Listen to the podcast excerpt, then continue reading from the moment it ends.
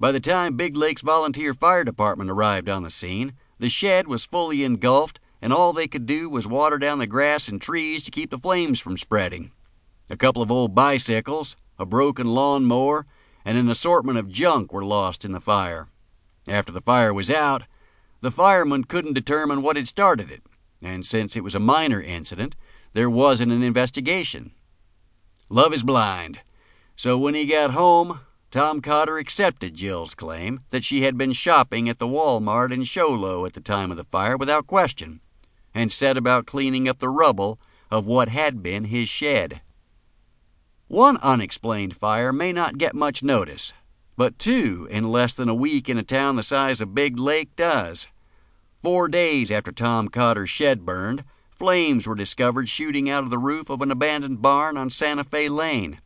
Since it was a mile outside of town, and because they had to cut a lock off a gate to get to the barn, by the time firefighters got to the scene, it was too late to do anything to save the decrepit old building. As with the first blaze, all they could do was watch it burn and be on the alert to keep the fire from spreading to the grass around the barn. Any idea who owns this place? Sheriff Jim Weber asked Fire Chief Steve Harper as part of the barn's roof fell in sending a shower of sparks skyward. Harper shook his head. It was part of the old Mayer place, but I think the bank took it over a while back after Henry died and it went into foreclosure. You might ask Wally McKnight over at the real estate office.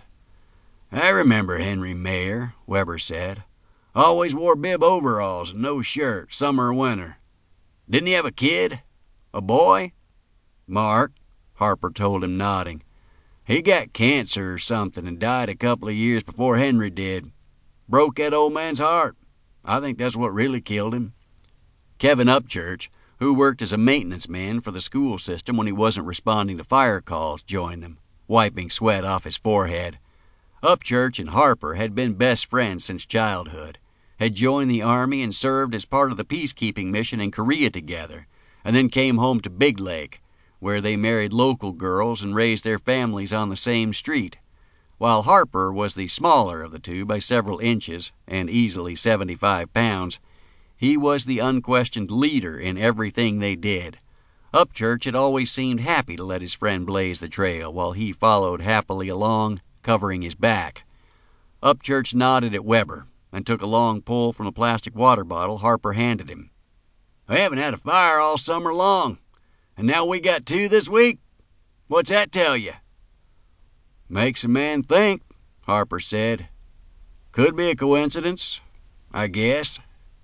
Could be, the bigger man said. Or maybe we got us a firebug. Let's hope not, Weber said. You guys mind poking around and seeing what you can come up with once this cools down? We'll stay until it's good and out, but it'll be dark by then, Harper told him. I'll come back tomorrow and see what I can find, if anything. Weber thanked them and left the two firemen to oversee the mop up operation.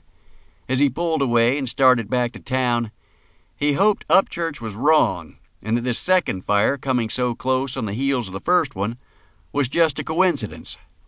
But he'd worn a badge long enough that he didn't believe in coincidence any longer.